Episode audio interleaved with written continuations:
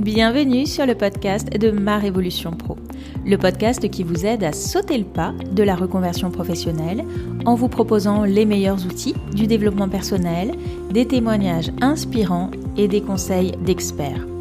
Je suis Clarence Mirkovic, psychopraticienne, coach professionnelle et consultante en bilan de compétences.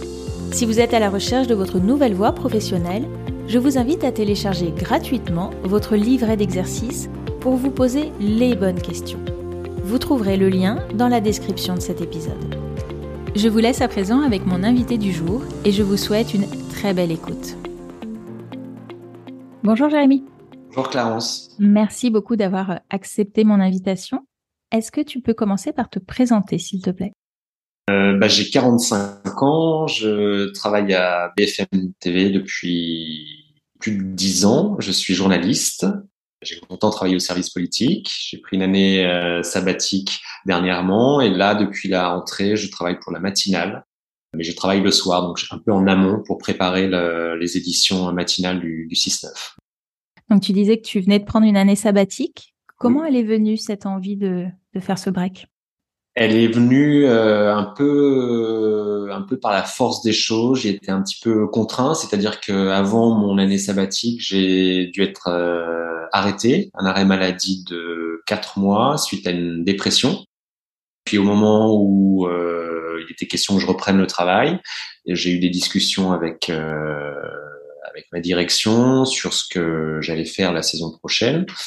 Et donc j'étais fléché tout naturellement vers la vers la politique puisque j'étais adjoint au service politique à BFM TV et je je devais donc suivre la campagne de 2022 puisqu'on était euh, on était à l'été 2021 et je me sentais pas du tout en, mesure de de le faire déjà parce que encore un peu fragilisé par le par l'arrêt maladie et par la dépression personnellement et parce que je sais aussi l'implication, l'énergie que ça demande euh, de couvrir une campagne pour une chaîne info. Je l'ai fait en 2012, je l'ai fait en 2017. Et donc euh, voilà, j'étais un peu face à un dilemme et je me suis demandé ce qui serait finalement le, la meilleure chose pour moi. Et je me suis dit, mais pourquoi pas prendre une année sabbatique? En fait, tu as vraiment besoin de temps pour toi, tu as vraiment été euh, fragilisé, déstabilisé. Voilà, l'idée est, est, venue comme ça, un peu plus par la force des choses, un peu contraint finalement que par vraiment un, un choix. J'avais le sentiment que au fond c'était la meilleure euh, la meilleure option pour moi, que j'en avais vraiment euh, vraiment besoin.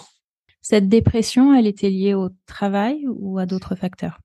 Je pense un peu les deux. Je pense qu'il y a à la fois des voilà des situations de vie, euh, des blessures, des fragilités qui se sont réveillées personnelles, euh, anciennes. Donc ça c'est un, élément et je pense qu'il y avait aussi une forme de surmenage burn-out je, je sais pas si on peut parler d'un burn-out mais en tout cas une forme d'épuisement aussi professionnel dans le rythme ce qui fait qu'au bout d'un moment j'ai plus réussi à, à gérer euh, j'avais plus du tout les ressources pour euh, pour gérer euh, les missions qui étaient les qui étaient les miennes. Et voilà. C'est comme ça que je je relis un petit peu ce qui m'est euh, ce qui m'est arrivé. On dit burn-out c'est professionnel. Dépression c'est plus personnel. Moi ce que je comprends c'est que les choses sont jamais très étanches au fond et que on dit qu'un burn-out au fond c'est on n'arrive pas à s'arrêter parce qu'il y a une soif de reconnaissance et qui vient au fond euh, on cherche à travers le travail euh, à combler quelque chose de très personnel au fond d'un manque ou d'une faille personnelle donc la frontière perso pro finalement est, est, pas étanche, je pense. Et donc je, je crois qu'il y a les, deux, les deux, les deux facteurs ont fait que j'ai été contraint de m'arrêter euh, malgré malgré moi. Tu avais déjà pensé à cette année sabbatique? C'était quelque chose auquel tu rêvais? Pas du tout. J'ai jamais été euh, hyper investi dans mon travail, très heureux de le faire depuis euh, depuis tout petit. C'était mon, mon rêve de, de gosse, donc euh, ne comptant pas ses heures, très heureux de faire ce que, ce que j'avais à faire. Et moi, je, je, ça m'a jamais traversé l'esprit. J'ai jamais eu ça vraiment en tête de m'arrêter, de faire un tour du monde. Donc voilà, c'est pour ça que quand l'idée a germé, elle, je l'ai trouvée au départ un peu un peu exotique parce que c'était pas du tout dans mon dans mon logiciel de, de pensée et d'action. Mais encore une fois, la vie m'a obligé au fond à m'arrêter, sans doute parce que j'en avais besoin. Ça a été facile de négocier cette, cette année sabbatique avec ta direction? Bah déjà il faut il faut accepter l'idée qu'on dans mon cas et dans, dans le cas particulier qui était le mien accepter l'idée de prendre une année sabbatique quand on a toujours été très investi dans son travail et que c'était quelque chose de très important. Il y a donc déjà faut faut déjà l'accepter soi accepter qu'on a besoin de temps qu'on a besoin de s'arrêter qu'on n'est pas qu'on n'est pas Superman. Et puis vis-à-vis de ma direction ça a été au final assez simple parce que voilà ils ont compris que j'étais j'étais pas en état. Et je pense qu'ils se sont dit aussi que euh, il valait mieux avoir euh, pas forcer quelqu'un si euh, s'ils sont pas euh, dans une campagne présidentielle encore une fois qui demande beaucoup d'énergie voilà, j'ai été soutenu par la, la direction sans, sans, problème. Il n'y a eu aucune difficulté. On m'a dit, écoute, euh, ta place est, est là. Prends le temps qu'il faut. C'est une année sabbatique. Ce sera une année sabbatique. Et euh, on t'attend. Reviens quand, quand tu seras prêt à revenir. Donc ça n'a pas été euh, ça n'a pas été une difficulté. Je pensais que ce serait plus compliqué. Et au fond, euh, au fond, c'est arrangé rapidement et voilà, notamment en question d'organisation de temps parce que j'ai j'ai eu la chance de bénéficier de du compte épargne temps. En fait, dans l'entreprise, il y a un compte épargne temps qui était quasiment plein parce que depuis euh, une dizaine d'années, je mettais des congés que j'avais pas réussi à prendre euh, donc sur ce fameux compte. Et ça m'a permis effectivement de tenir financièrement euh, l'année. Enfin, c'était dix mois en fait, c'était une saison donc de juin à, de septembre à juin. Donc l'aspect financier est aussi important parce qu'il faut pouvoir vivre, manger, payer, payer l'appartement. Donc voilà, donc ça s'est fait assez facilement finalement. Comment tu t'es senti le premier jour où tu t'es retrouvé euh, finalement sans rien, mais pas non plus en arrêt maladie? Ça s'est fait progressivement parce que au fond j'étais déjà arrêté, donc il n'y a pas eu une, euh, on va dire un, arrêt brutal ou du jour au lendemain plus rien. Au fond, l'arrêt brutal, ça a été le premier jour de, la dépression et le jour où j'ai pas réussi du tout à, me mettre debout et à sortir euh, du lit. Là, c'était là, c'était extrêmement brutal, évidemment. Après, l'idée a émergé petit à petit, donc j'ai eu aussi le temps de, de l'apprivoiser, de la voilà, de dire bon bah voilà, tu vas avoir une année pour toi, qu'est-ce que tu vas en faire? Est-ce que tu vas pas te sentir complètement à côté de la plaque avec tout le monde qui bosse autour de toi, euh, qui court dans le métro pour faire plein de choses, euh, avec des objectifs, des téléphones qui sonnent?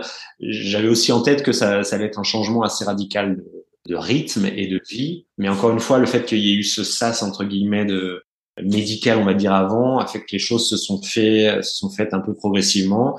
Et puis, du coup, j'ai eu le temps de, de me faire à l'idée et puis de penser aussi à ce que j'avais envie de faire de, de, cette année et ce que j'allais vraiment en faire, comment j'allais la, la remplir, vu qu'elle m'appartenait entièrement, vu que j'aurais pu passer un an entièrement enfermé chez moi si j'avais voulu, puisque personne, j'avais aucune contrainte.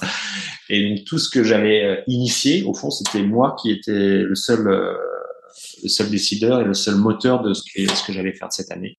Donc voilà, donc là une réflexion s'est euh, enclenchée sur ce que j'avais envie de faire effectivement cette année. Alors, par quoi tu as commencé justement? Ben, J'ai commencé par le Compostelle. Je suis parti, j'ai marché euh, un mois et demi. Euh, là aussi, ça s'est un petit peu imposé à moi parce que dans les moments les plus les plus difficiles, euh, qui dans les mois qui ont précédé, les rares les rares moments d'apaisement que j'arrivais à trouver, nerveusement, émotionnellement, physiquement même, c'était en marchant, en marchant dans la nature. Et donc voilà, et en discutant avec une amie qui avait fait le qui avait fait le, le pèlerinage, euh, je me suis dit bah c'est un super projet, je pense que ça me ferait beaucoup de bien. En fait, la boussole de toute cette année, c'était qu'est-ce qui qu'est-ce qui va te faire du bien? Et donc j'ai commencé par là, par Compostelle, et c'était un un choix formidable parce que ça m'a fait énormément de bien. Donc et ça a une vraie liberté, il y a un, une déconnexion totale, une mise à distance euh, de, de son milieu, de son son cadre de vie, de ses relations euh, sociales, amicales, professionnelles. Enfin, il y a une espèce de d'extraction directe et de retour à soi euh, dans les choses les plus les plus primaires. manger, boire de l'eau parce qu'il fait chaud l'été sur les chemins sur les chemins de Compostelle, trouver un toit, laver son laver son linge le soir pour rester propre le lendemain. voilà, ça a commencé par là et ça a été ça a été très très bénéfique pour moi. Alors, une fois que tu es arrivé au bout de ce chemin, qu'est-ce que tu as fait?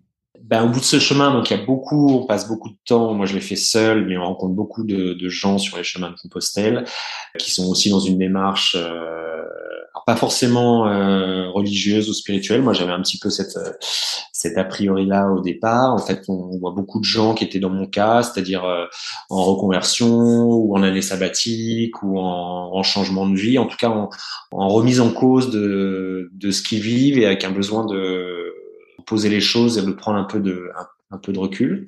Donc on échange beaucoup avec euh, avec les gens qu'on rencontre, qu'on connaît pas, mais qu'on rencontre euh, au hasard des jours. Donc beaucoup de réflexions. L'envie que j'avais aussi, c'était de faire les vendanges. Donc ça a été mon, mon projet suivant. Et, et, voilà. Et sur le chemin de Compostelle, j'ai pris contact avec des, des, des, vignerons de Bourgogne, voilà, en leur expliquant que j'étais en année sabbatique et que j'avais envie de faire les, euh, les vendanges et que ça me ferait du bien. Je précise que j'avais cette envie aussi parce que je suis né, enfin, j'ai grandi en Bourgogne, j'ai des souvenirs aussi d'enfance qui sont liés à ça et de, bons moments. Donc voilà, une fois Compostelle terminé, on était à la fin du mois d'août. Il y a un petit sas de retour à la vie normale qu'il faut négocier parce que quand on a passé un mois et demi totalement déconnecté, euh, à marcher 20 euh, km par jour euh, et à être vraiment dans le l'essentiel, le retour à la vie un peu, les voitures, les klaxons, les gens qui courent, il y a quelque chose d'un peu un peu violent. Mais voilà, et donc le, le, projet suivant, c'était les, les vendanges que j'ai fait au mois de au mois de septembre du côté de Beaune en Côte d'Or. Donc des choses très liées au corps finalement. Oui, des choses à la fois euh, avec le recul, j'ai c'est beaucoup de choses liées au, corps et à la nature en fait. Le fait de marcher dans le dans l'espace, euh, dans les plaines, euh, d'être dehors beaucoup, d'être lié à la nature, le fait de de vendanger. Je suis allé aussi récolter des olives chez mon père qui a une dizaine d'oliviers dans le sud de la France. J'ai fait aussi du woofing euh, dans une ferme en permaculture euh, en Normandie. Voilà, oui, je sentais qu'il y avait un besoin de reconnexion à la fois euh, au corps et à oui à la nature, le besoin d'être dehors, de les pieds ou les mains dans la terre, quelque chose de très de très physique au fond. Ouais. Puis il y a un rythme, hein, j'ai l'impression du coup le rythme de la nature qui est beaucoup plus lent, alors que dans une chaîne info on est pris toujours par une info qui chasse l'autre, qui chasse l'autre. Est-ce que ça, c'est quelque chose aussi que tu as ressenti ou... ben, C'est vrai que sur les chemins de Compostelle et ailleurs, en faisant les vendanges, en, ou dans ce, woofing, euh, je mesurais à quel point euh, ce que j'étais en train d'expérimenter était à l'opposé au fond de la vie que je menais depuis euh, des années, bah, du coup d'être toujours en extérieur. Euh, alors ça faisait plusieurs années que j'étais euh, vraiment, euh, on va dire, sédentaire à la rédaction. La question du rythme, évidemment. Quand on est dans une chaîne info, on est toujours, on réagit toujours. La dernière info, il faut toujours être rapide, anticiper. Là, on est vraiment uniquement à l'écoute de soi. On n'a plus de forcément de d'injonctions ou d'impératifs qui arrivent de l'extérieur. Donc c'est un renversement un peu complet du la façon de vivre, il y a une espèce de, de vide en fait. Et de ce point de vue-là, oui, c'est vraiment à l'opposé de, de la vie que je menais euh, les années précédentes. Oui. Est-ce que tu es allé aussi dans ces directions parce que c'est des questions que tu te posais par rapport à une reconversion ou pas du tout? Je, je sentais, j'avais fait avant d'être, avant euh, ce long arrêt, je sentais que il y a quelque chose qui tournait plus forcément rond et donc j'avais j'avais fait un, un, bilan de compétences euh, quelques mois quelques mois avant. Et voilà, c'était très très instructif, mais euh, j'ai pas eu la réponse euh, que j'imaginais avoir, c'est-à-dire de savoir oui c'est ça, continue, c'est dans la bonne voie, ou au contraire non, c'est la, nouvelle voie, c'est ça. Euh, mais en tout cas, ça disait au, au fond quelque chose et d'une d'un besoin de, je pense, de, de, changement. Et puis après, les choses ont fait que euh, le besoin de changement s'est fait euh, par la, la, maladie, la dépression, et ensuite après cet arrêt euh, où je me suis, on va dire, retapé. Donc, euh, j'avais pas pensé que ça arriverait de cette manière-là, aussi brutale et aussi longue. Mais oui, je sentais qu'il y avait quelque chose qui n'allait plus dans la façon, en tout cas, dont je dont je vivais avant avant l'arrêt. Et alors, donc, tu as fait du woofing en permaculture. Ça, ça a duré combien de temps, ça? Ça a duré trois semaines. C'était au mois de au mois de novembre et je trouvais ça passionnant de d'échanger avec avec ce couple qui qui tient cette ferme en permaculture. Leur c'était à la fois très théorique et très pratique, c'est-à-dire que voilà, les bottes, euh, on allait chercher les, feuilles, euh, récolter les endives, planter des mâches, euh, bah, des choses très euh, très basiques et à la fois très théoriques aussi parce que c'est toutes des techniques de, de culture qui sont pensées. On plante ça à côté de ça pour telle ou telle raison. voilà, ça a été pour moi très très apaisant de se retrouver dans ce jardin en silence, euh, avec les, mains dans la terre, euh, avec le, on oublie le temps qui passe. Euh, c'était très apaisant et très instructif. J'ai appris beaucoup de beaucoup de choses. On m'a expliqué énormément de choses. Et puis les échanges aussi sur. j'ai lu du coup, j'ai découvert Pierre Rabhi, des lectures de Pierre Rabhi sur la sobriété, sur voilà, sur tout le mouvement, on va dire un peu de la permaculture, qui était vraiment une découverte pour moi, mais qui était assez formidable. En fait, pendant toute cette période, je me demandais le, fond de ma le fond de ma réflexion était de savoir si j'avais toujours envie d'être euh, journaliste ou en tout cas de faire cette cette profession-là, euh, avec le sentiment que j'étais j'étais arrivé peut-être à un bout euh, fin de cycle. Donc c'est vrai que c'était un peu le fil rouge et donc j'ai suivi mes mes envies et jusqu'au bout je savais pas si j'allais vraiment reprendre ou, ou pas il y avait un, un point d'interrogation. Ensuite, j'ai continué euh, beaucoup de travail personnel aussi euh, en termes de thérapie, et puis la méditation aussi. Donc j'ai eu, euh, voilà, j'ai fait plusieurs retraites en, en méditation, une dans un centre bouddhiste moi, j'avais aucune aucune notion. C'était une, pure découverte pour moi. Euh, j'ai fait une autre retraite qui n'était pas du tout dans un centre religieux euh, laïque, mais un peu sur des voilà des techniques de respiration, de méditation, de recentrage euh, qu'on peut retrouver dans certaines certaines thérapies. Donc voilà. Donc là aussi, ça a été une grande une grande ouverture d'esprit et de d'apprentissage d'autres d'autres choses. Et là aussi relié au fond alors moins à la nature, mais aussi au corps, à la façon de, de se recentrer, de se ressourcer, de retrouver euh, une espèce de, de, calme intérieur et de revenir au fond à, euh, à soi. Donc dans les mois qui, qui ont suivi, euh, voilà, beaucoup de travail personnel et de, ouais, de méditation. Ce qui est, ce qui est formidable, c'est d'avoir du autant de temps. J'avoue que c'est une chance, euh, une chance incroyable et on va vraiment à son rythme. Moi, j'ai passé dix mois vraiment à être à l'écoute de moi, de ce qui, ce qui résonnait en moi et ce dont j'avais envie. Donc il y, avait, a tout ce que je viens de te dire, mais il y a aussi beaucoup de lectures. J'ai lu beaucoup de choses euh, différentes euh, qui m'ont fait beaucoup de bien. J'ai beaucoup nagé aussi. Voilà. Et puis j'ai vu, euh, j'ai continué à avoir des, proches, des amis, euh, avec le sentiment d'avoir jamais à regarder sa montre. on, voilà, on, part déjeuner, euh, on a le temps, on a l'après-midi devant soi s'il faut et qu'on est, en train de discuter avec quelqu'un et que voilà, un rapport au temps qui est, un, vrai luxe et ça, ça fait beaucoup de bien. Hmm. Et comment tu vivais justement ce décalage entre peut-être des amis qui étaient encore dans leur rythme effréné euh, du travail et toi qui avais le temps? Bah, au départ, je me dis, je me dis le risque de prendre une année sabbatique, c'était effectivement de qu'il y ait un décalage trop fort et je me retrouve euh, au fin fond de l'hiver, un peu tout seul chez moi dans l'appartement, euh, tout le monde occupé et un peu en mode euh, déprime. voilà, qu'est-ce que je fais Qu'est-ce que je fais de mon année Qu'est-ce que je fais de ma vie Et en fait, ça n'a pas du tout été. Euh, je l'ai pas du tout vécu comme ça. J'ai constaté effectivement que j'étais beaucoup plus disponible qu'eux. Mais bon, du coup, j'étais, ça pouvait être n'importe quel jour de la semaine, n'importe quelle heure, et je pouvais me rendre disponible mais ça n'a pas été, je me suis pas senti euh, à côté ou sur la touche. Peut-être sans doute aussi parce que je savais que c'était un, un temps, euh, un temps donné, ça durerait pas. Je, je sais que pour avoir été un temps au, chômage, même si ça n'a pas duré longtemps, c'est beaucoup plus angoissant au fond parce qu'on se sent en marge, on n'a pas de boulot, tout le monde en a autour et on a l'impression que fait plus partie du même euh, du même monde au fond. Là, c'était un luxe incroyable pour moi parce que j'avais un temps, je sais que c'était terminé, je sais qu'il y a une entreprise qui m'attendait euh, à la sortie.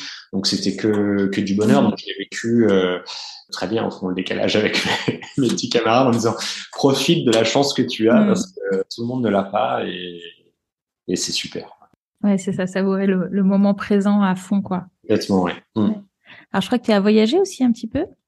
Euh, oui, du coup, j'ai bougé euh, pas mal. Je suis allé voir des, des proches un peu euh, en région que souvent on n'a pas trop l'habitude de voir ou pris dans son quotidien. On dit oui, on viendra week-end. En fait, les choses se font jamais. Et puis, euh, oui, je suis allé voir une amie à Londres. On, est, on a fait une escapade au Pays de Galles. C'était super. Je suis parti au Brésil aussi. C'était un vieux rêve, aller dans l'état de Bahia. Et voilà, je suis parti avec mon sac à dos, euh, avec euh, voilà deux bouquins, euh, un carnet, un stylo et, le temps, le temps pour moi et les yeux pour regarder et, admirer. Donc ça aussi, c'était c'était une, une super expérience. Voilà. Comment s'est passé le, le retour ensuite? Euh, le retour, c'est assez bien passé. C'est-à-dire qu'arrive un moment, plus on approche de la fin, plus il y a une forme de compte à rebours où on projette plus vraiment de choses parce qu'on sent que c'est c'est fini.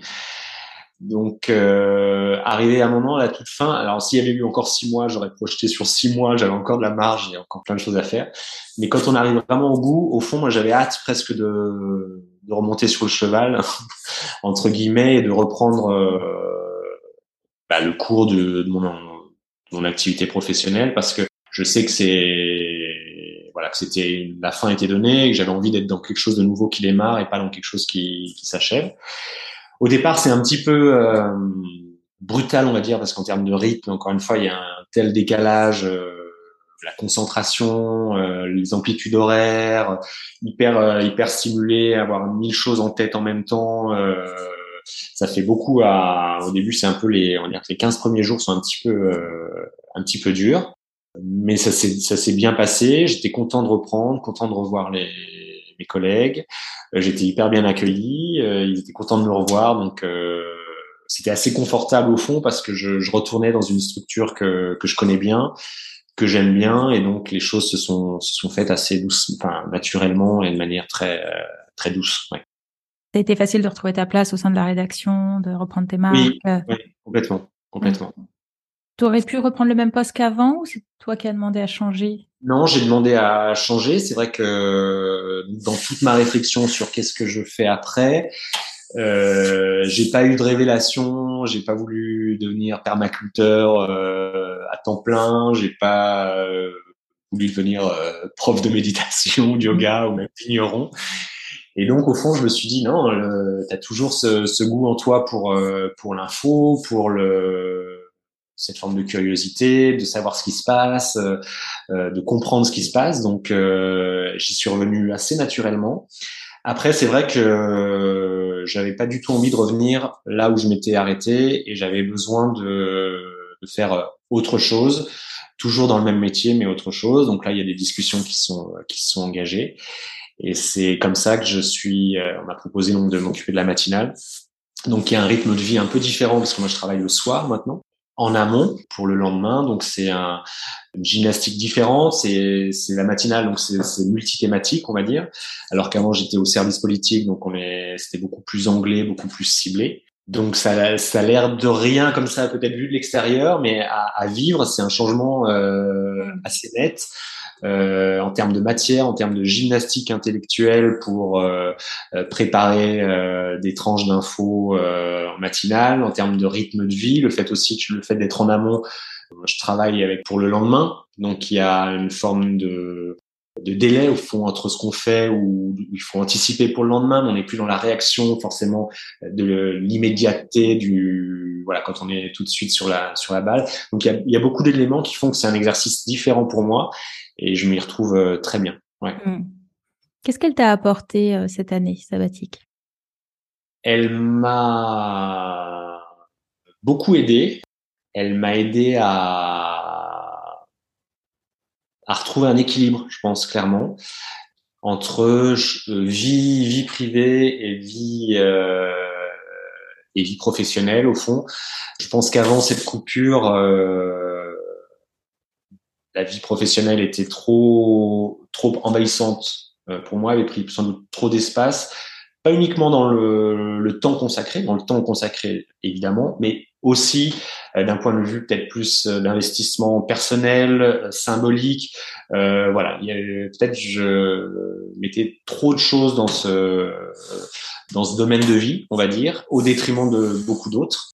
Voilà, c'est peut-être ça que j'ai payé un peu cash l'an dernier. Voilà, et cette année sabbatique, eh ben, elle m'a permis de, de me retrouver. Alors, ça fait très cliché, mais c'est vrai, en fait, de prendre mon temps, de m'écouter, d'apprendre à, être beaucoup plus en phase avec moi, avec ce que je euh, ce que je ressens, ce que physiquement, ce que je pense, euh, ce que je ressens émotionnellement, de, de ralentir, de prendre, être plus plus équilibré, de de voir les choses différemment et même dans ma façon de de travailler, dans mon rapport au, au travail, même si je suis investi, même si ça c'est exigeant aussi, mais je sens que je vis les choses euh, différemment intérieurement. C'est peut-être difficile à expliquer, mais mm. en tout cas, mon, mon, mon, rapport à moi, mon regard sur moi et sur mon, mon rapport au travail a, a clairement évolué en, en un an. Quoi. Et ça, grâce au, au temps et au recul que que m'a permis d'avoir cette, cette année sabbatique, parce qu'au total, je me suis arrêté euh, quasiment quasiment 15 mois. C'est vrai que ça fait une grosse, grosse... Grosse coupure. Ça veut dire que tu nourris plus aujourd'hui ta vie personnelle d'autres choses? Oui, c'est-à-dire que je, euh, maintenant j'ai j'ai le sentiment que j'ai deux vies au fond. J'ai une vie euh, professionnelle qui, euh, qui est importante pour moi, qui, qui, me plaît, qui me prend du temps, clairement. Mais j'ai aussi des, des centres d'intérêt que je cultive. C'est pas que j'avais pas de centre d'intérêt avant, mais ils étaient un peu occultés par le par la dimension professionnelle. Là, j'ai euh, j'ai des projets perso, euh, euh, faire des choses à côté, continuer à m'enrichir sur d'autres thématiques qui me sont qui me sont propres, qui m'intéressent particulièrement et qui sont pas forcément liées à, à mon activité professionnelle. Voilà, j'arrive beaucoup plus à, à, faire la à faire la, la, part des choses entre les deux. Ouais. Comment tu, tu envisages la suite? Est-ce que tu reprojettes une année sabbatique dans dix ans? Oh, pour l'instant, j'ai pas de, j'ai pas de projet sur 10 ans, de plan de carrière. Euh, pour l'instant, non, mais je me dis pourquoi pas. En fait, je prends les choses un peu plus au jour le jour, au fond. Mm. Là, j'ai commencé une nouvelle, euh, un nouveau poste qui me qui me plaît. En plus, dans, dans mon activité, on revoit un peu de saison en saison parce que les choses se refont à chaque fois. Les grilles de, de rentrée vont de septembre à juin, donc à chaque fois il y a un, il y a la possibilité de changer si les choses euh, vont pas. Donc là, je me donne une année, je verrai où j'en serai dans une année. Peut-être ça me plaira toujours dans dans un an. Peut-être euh, j'en aurai marre ou j'aurai envie d'autre chose. Ou je me je me projette pas du tout. Enfin, je me projette toujours dans la même entreprise et dans le même euh, on va dire dans le même secteur d'activité. Mais je prends plus beaucoup plus les choses comme euh, comme elles viennent et et voilà, on verra dans un an en fonction de mes envies, est-ce qu'elles sont toujours là? Si elles sont plus là, qu'est-ce que je peux faire d'autre? Euh, Est-ce qu'il y a des envies à moi qui peuvent correspondre à d'autres besoins de l'entreprise ou pas je, je verrai ça le moment venu, mais je, je me projette beaucoup moins en fait. Et je pense que j'ai gagné ça aussi. Je pense que cette année sabbatique m'a permis de gagner ça aussi, d'être beaucoup plus euh, détaché d'une certaine manière. C'est-à-dire qu'on va voir les choses comme elles, euh, comme elles viennent et si c'est plus ça, ben ça sera autre chose et ça sera bien aussi. D'être moins peut-être arc-bouté sur, euh, euh, sur le poste et il faut y arriver absolument et tenir coûte que coûte et, et voilà, je pense que je j'intègre plus les aussi les dimensions de de bien-être et de de plaisir. Et voilà, pour l'instant, j'ai retrouvé du bien-être et du plaisir au travail, euh, chose que j'avais perdue euh, dans les mois qui ont précédé l'arrêt. Donc ça, c'est un peu ma boussole. Et tant que c'est là, euh, c'est bien. Et le jour où ça sera plus là, et eh ben, ce sera le moment de, de re-regarder la boussole et de voir de quel côté elle, euh, mm. quel côté elle m'indique pour voir ce que ce que j'ai envie de mm. faire euh, pour la suite. Donc voilà, donc je suis beaucoup moins dans la projection et beaucoup plus dans le oui, dans le, enfin, jour le jour, euh, non, parce qu'on se projette sur une année. Enfin, quand on s'engage auprès d'une rédaction, euh, le deal, c'est que je, je, tiens mon poste jusqu'à jusqu'à l'été prochain. Mais voilà, prochaine étape l'été prochain, on refera un bilan d'étape et puis on verra à ce moment-là ce qu'il en sera. Mais je voilà, je me je me projette beaucoup moins à 5, 10 ans. Euh, voilà, c'est beaucoup plus détendu euh, à ce niveau-là aussi, et ça, ça participe. Enfin, je disais changement de regard, changement de rapport au boulot. Là, je, je le mesure aussi dans cette euh, dans cette façon de de réfléchir et de voir les choses, qui n'était pas mmh. Exactement comme ça euh, avant. C'est ça, du lâcher prise, de la flexibilité finalement aussi. Euh, oui, plus de flexibilité, euh, plus de liberté, plus de peut-être plus de place à l'imprévu, accepter que les voilà que les choses évoluent et que on ne sait pas forcément dans quelle direction on ira, pour combien de temps, et que ça fait partie du que ça fait partie du jeu et du, mm. de l'intérêt du, du, parcours. Quoi. Quel conseil tu donnerais à, justement à ceux qui euh, sont un peu dans cette réflexion dans laquelle tu pouvais être euh, avant, prendre une année sabbatique? Bah, moi, mon expérience me fait dire que que, que ça m'a fait un bien un bien fou. Encore une fois, c'est particulier parce que j'en avais c'était pas du tout dans mon logiciel avant et j'ai été un peu euh, un peu contraint. La vie m'y a amené et elle avait sans doute raison de m'y amener puisque ça m'a fait beaucoup de bien. Euh, je me dis que si si d'autres se posent la question, c'est que peut-être il y a quelque chose à creuser et qu'il y a un besoin il y a un besoin là. C'est moi je, je, le conseillerais à tout le monde parce que ça ça ouvre d'autres horizons, euh, d'autres espaces, ça ressource euh, vraiment, enfin ça ça nourrit euh, de mille manières et dans les dans les lectures, dans l'ouverture, dans le rythme c'est un changement assez radical, mais que moi je conseille parce qu'il m'a fait beaucoup de bien. Après, il y a mille années sabbatiques, on peut la faire un peu comme moi, plus en mode introspection et changement, euh, on va dire, personnel. Il y en a qui font des tours du monde. Moi, c'était pas du tout. Euh, j'ai fait quelques voyages, mais j'avais pas du tout euh, en tête l'idée de faire un tour du monde. moi, c'était plus, j'avais besoin de, de, me retrouver voilà, mais je, je pense que c'est euh, de toute manière une, un enrichissement, d'abord personnel pour soi, et qui ensuite dont on peut tirer aussi tous les bénéfices euh, après une fois qu'on une fois qu'on reprend une activité professionnelle, quelle qu'elle soit, qu'on reprenne au fond euh, ce qu'on faisait avant, et pourquoi pas si on y est très bien, ou si on fait autre chose parce que cette expérience et ce temps libre nous aura amené vers